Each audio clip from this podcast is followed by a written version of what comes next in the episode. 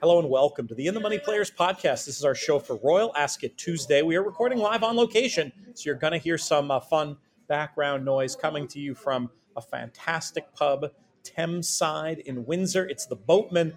Definitely check it out if you get out this way. Traditional place that we have lunch before the Windsor races on the Monday, which honestly, I mean, obviously, Ascot is Ascot, but this race meeting is a ton of fun that we're heading to tonight. But before we get out there, we got business to do and that is to look at the Wednesday card. Ever since we've gone daily with these Ascot podcasts the last several years, there's been a, a unifying force who comes and joins us one day. We've given him various assignments, but I think we've settled in on this Wednesday after lunch appearance. This is a man you know from the fantastic work he does over at At the Races, or perhaps uh, on television on uh, stateside at the races, or, or even Sky Sports Racing. He is my friend, Barry Faulkner. Barry, how are you? I'm doing very well, Pete. Yourself?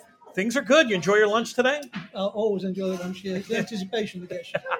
that's it, and I think that's one of the reasons why you know this meeting at Windsor tonight is so uh, special to me because it's got this it's Christmas Eve vibes, if you know what I mean. It is. It's the, the, the day before the big one, and you wait to open your presents. And you've got great you've got four days with a present or five days with a present to open. That's about right. And we are going to move right to the start of this card on Wednesday, a race where uh, the USA has had some success over the years. It's the Queen Mary. And uh, what do you think? Do we have uh, an opportunity for a USA winner once again this time around? Um, I don't think so.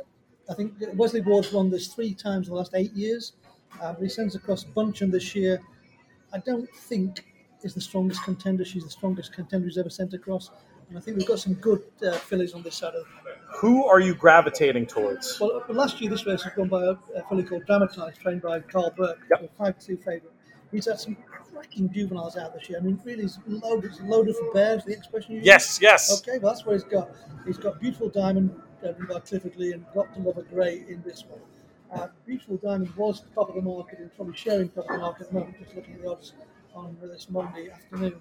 Um, she won her uh, only race in some style. She looks sure to progress, and she's been backed as if she's the, the barn first string. But don't ignore Got to Love a Grey. She won the Marygate Stakes at York last month uh, to follow up a good debut success. Um, that race has been a good form guide to this contest in the past.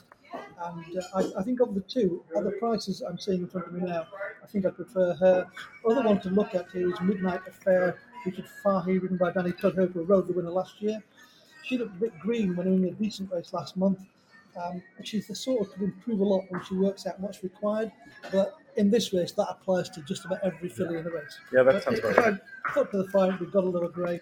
I'm going to see what the price is at midnight affair is. She's about 10 to 1 shot. They're both 10 to 1 shot.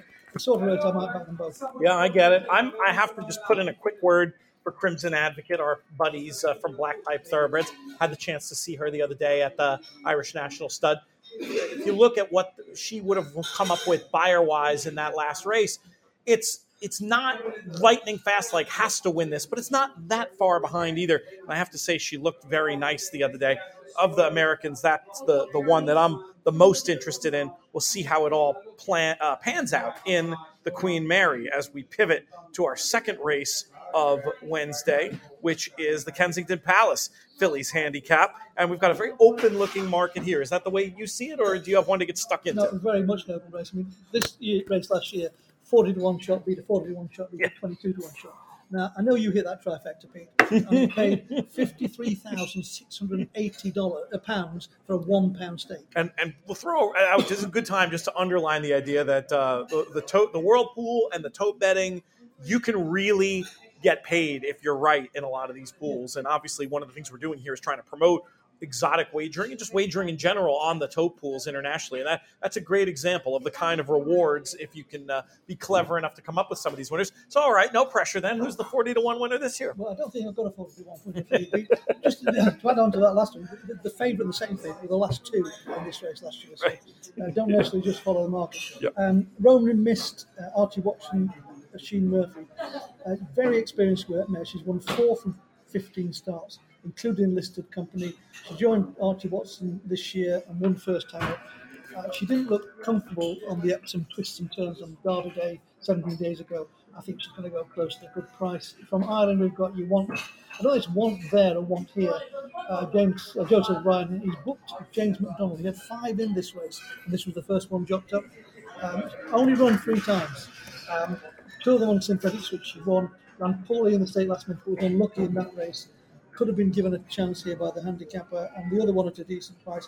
Far too shy. It's F A R H H, too tough shy. Uh, George Marsh, and James Spencer just about barely gets the mile, won a competitive handicap over the straight mile in the middle of last month. Gone up four pounds to that win, but still well below her handicap mark of last year.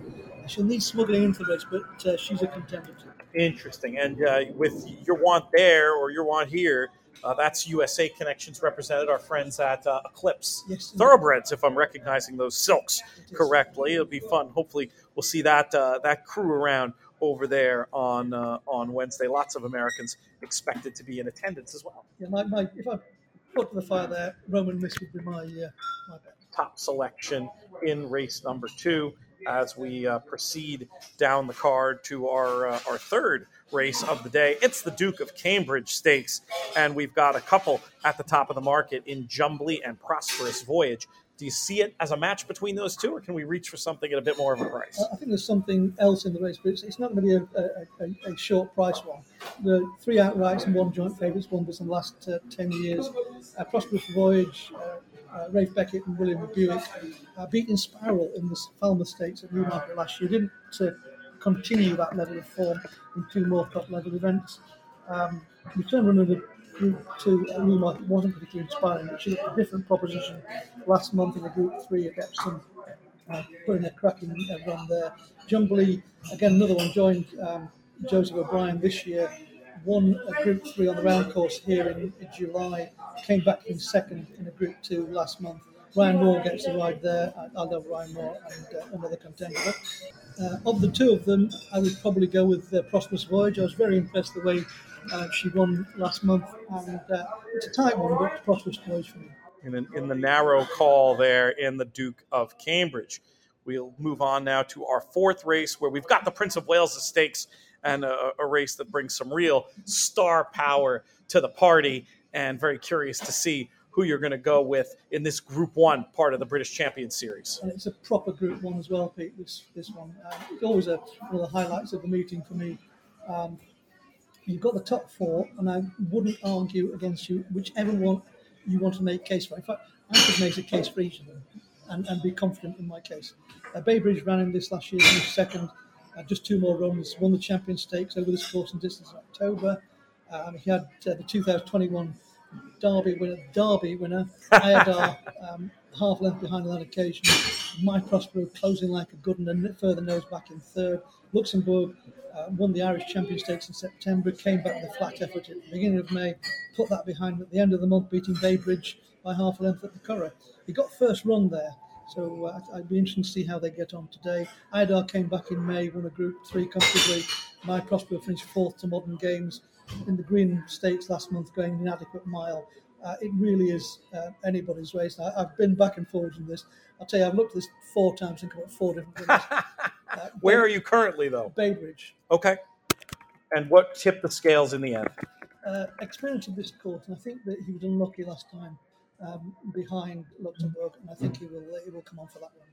Classic Causeway representing uh, the Forum for America widely 80 to 1, 100 to 1. I got to say, that sounds about right. This is not an easy test. to be an incredible story. Know that it's cool to see uh, this meeting getting supported by USA Connections, but probably out of out of his depth. That's fair to say.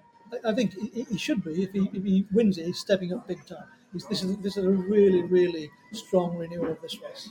Now, you know, we appreciate your insight on all of these races, but when we get to some of these wild handicaps like the Royal Hunt Cup, that's really where we need you to give us a way in. Um, how many runners do we have going to post here? Is it 33? I'm seeing at last count.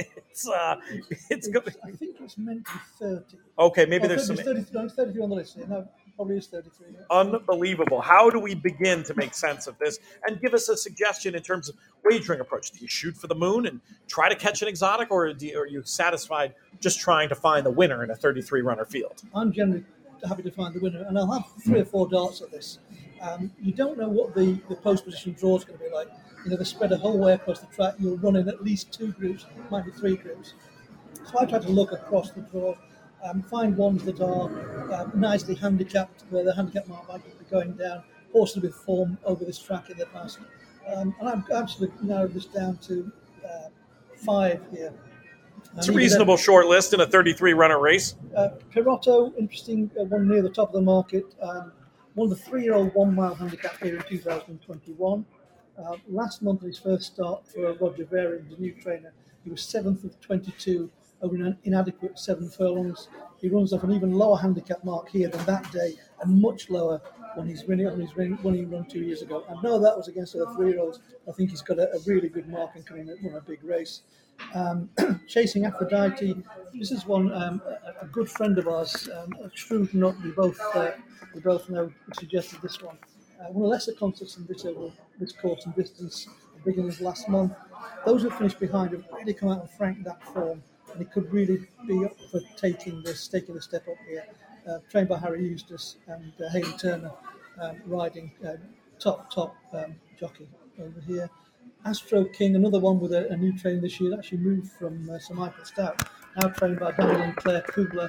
Uh, was fourth in this last year, ran a great prep in his first start, his new handlers last month, and comes here better handicapped than last year. I think he's got a cracking chance. Uh, Blue for You finished just behind him on that occasion.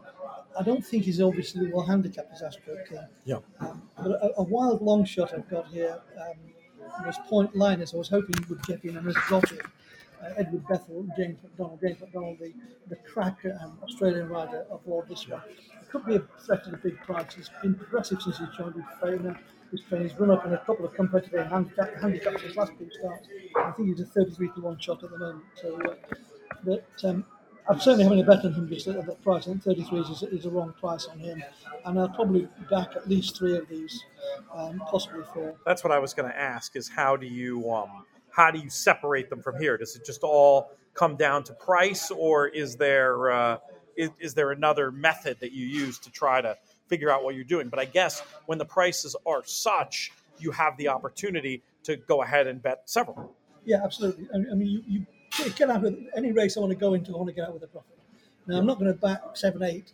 I'm going to bet ones that I think are, are the wrong price and I've got a good chance of, of winning the race. I mean, Perotto, I know a lot of people made a, a big case for him. He's, he's down to 71 now. So the last favourite to win this was 2009. So, but last year's was second favourite, and maybe at the front of the market, it's not a bad place. But uh, I think that, that, to say that um, Astro King Point Lynas certainly betting ch- chasing Aphrodite, possibly Perotto, depending what prices sort of looks like tomorrow morning. Looks to be catching some steam in the market now, but the big spread in the Royal Hunt Cup uh, Point is Astro King, Chasing Aphrodite, Perotto, and Blue for You. Does that rank them about right? That, that looks about it. All right, excellent. We'll move on to the Queen's Vase, where we've got a Group 2 company towards the end of this Wednesday as I stall while the computer attempts to load the race so I can try to give some other tidbit here. Uh, Gregory looks uh, a pretty warm order in the market right now. Are you with or against? Uh, I'm with, uh, very much. Um, three favourites from the last 10 have won, but the market is usually a good guide. There's only been one boil over in 10 years, so I think we, you know, you, the front end is the place to look. He's only run twice. He's won both in taking style. Uh, the last going 11 furlongs, the one before 11 and a half. Um, he took a while to master the front runner last time out, and he looked inexperienced for second, just his second run. But he stretched away nicely, was the old expression, putting his best work in the final furlong. He looks guaranteed to relish this trip on breeding, and I think he's a, he's a strong favourite. Compelling case for one to maybe get stuck into. I love that phrase "boil over." I understand what it means intuitively, the idea of a, of a big price, uh, something very unpredictable happening. Is there a specific definition to it? Does, this horse have to be? Does it have to be ten to one, 20 to one, or like how do you describe the, the actual definition? Uh, again, it depends on the race. If it's a three-runner race and there's you know a, a bit 10, of a boil over could be a six to one shot. Absolutely. But no, generally, I would say uh, 20 to 1 gotcha. Gotcha. More two year olds to close out the day. We've got the Windsor Castle Stakes, Wes Ward participation in the form of fandom. Definitely catching some money, about the fourth choice in the market. How do you separate these, and can we potentially find a price in here? Um, an interesting one with here. We've got three favourites in the last 10 years of this in this race. But in that time, we had four winners who've gone at 16 to 1 or over. I think Okay. two 16s and two 22s. So it, you know, it's a huge field. Should be very competitive. Again, inexperienced sorts here. Um, just looking at your thing there. Yeah. Peak. Is fin- fandom running in that? Wasn't fandom declared for the? We're priced up here on at the races across the board at seven to one. So that's uh, I, I did this race yesterday afternoon, and I took fandom out when I saw he was declared for the Coventry Stakes. Okay, So I- I interesting. think he's- uh, actually, I've I'll take a look back at the Coventry. That's on Tuesday, right? It is. Yeah. So I'll. I, I backed um, him for the Coventry Stakes. Okay, so now I see why you're uh, why you're double checking on this. Let's take a look. It's hard here with the, yeah, Fandom's listed in this as well, cross entered right now, Yeah. listed at sixteen to one for the Coventry uh, tomorrow. We're recording. I should be careful in using dates because you never know who's listening to a podcast. But we're recording this on Monday, so yeah, Fandom may or may not go. Interesting to see Fandom considerably lower, and I'll tell you what, Barry. I mean, from looking at the Ward record, six furlongs versus five furlongs, I understand the difference in pricing because six, as you know, and I'll just say this for the benefit of the listeners, six furlongs straight is almost like a mile in the USA with the with the two bends. So that's interesting that you prefer fandom in the in the Tuesday race. Well, it, it's not so much preferred as the price. I, mean, I Okay. the- I love the way he rebroke uh, when he won. Yeah. Uh, he didn't seem to corner that well at Keeneland, and then once he straightened up, bang, he went again. And I, he's going to be quicker out of the gate than any of the um, European horses, and he may well just hang on Yeah. over the six. I think it'd be absolutely, and that is a better race um, than the Windsor Castle. He's actually a lock in the Windsor Castle if he runs here. Yeah, Um, so you know, Interesting. But um, I, I love that Keeneland race, and he would be uh, my tip if he runs in that race.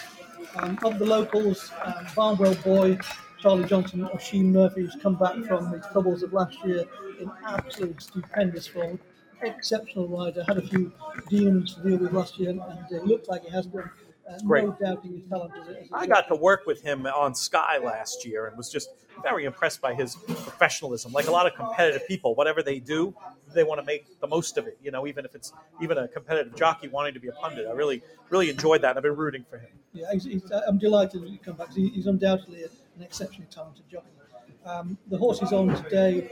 Uh, no, sorry, in this race, the uh, the Windsor Castle, very impressive on debut at Goodwood, won by four and a half lengths. Runner-up came out and broke his maiden next time. Uh, he was going to go for the uh, Coventry, but he's uh, come in here and uh, just checking he's still at the top of the wire. Yes. Um, maximum impacts two from two, including over course and distance at the beginning of last month. Um, he is uh, getting a big shout from that uh, organisation. Um, the other one to look at is Blue Storm. It's interesting. He might be a big price this one. It could be worth another go. I, we were at Sandown Park. Um, I think you did not arrive when this first when the first race went off. I was there. I just hadn't met up Just with you guys. I was watching from the center of the course where the train lets you off. That's right. And uh, he was uh, he led for a long way in that race. And it's a tough five furlongs at Sandown, Yeah. uphill the whole way. Now it's he, this is much easier, and he faded quite tamely there.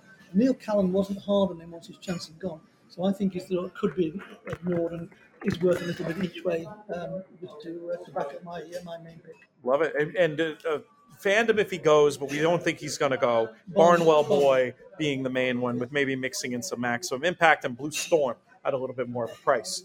Well, this was great fun as ever. Sitting here in the Boatman Pub on the Thames. Now we have to turn our attention to the important matter of who's going to win these races at Windsor tonight. Um, well, we did okay last year. I know it's, it's, they, they call it after timing here. But I seem to remember we did Red boarding, well. the American term. Yes. We, we, did, we did pretty well last year. We need we nearly be able, uh, were able to afford, afford our bar bill.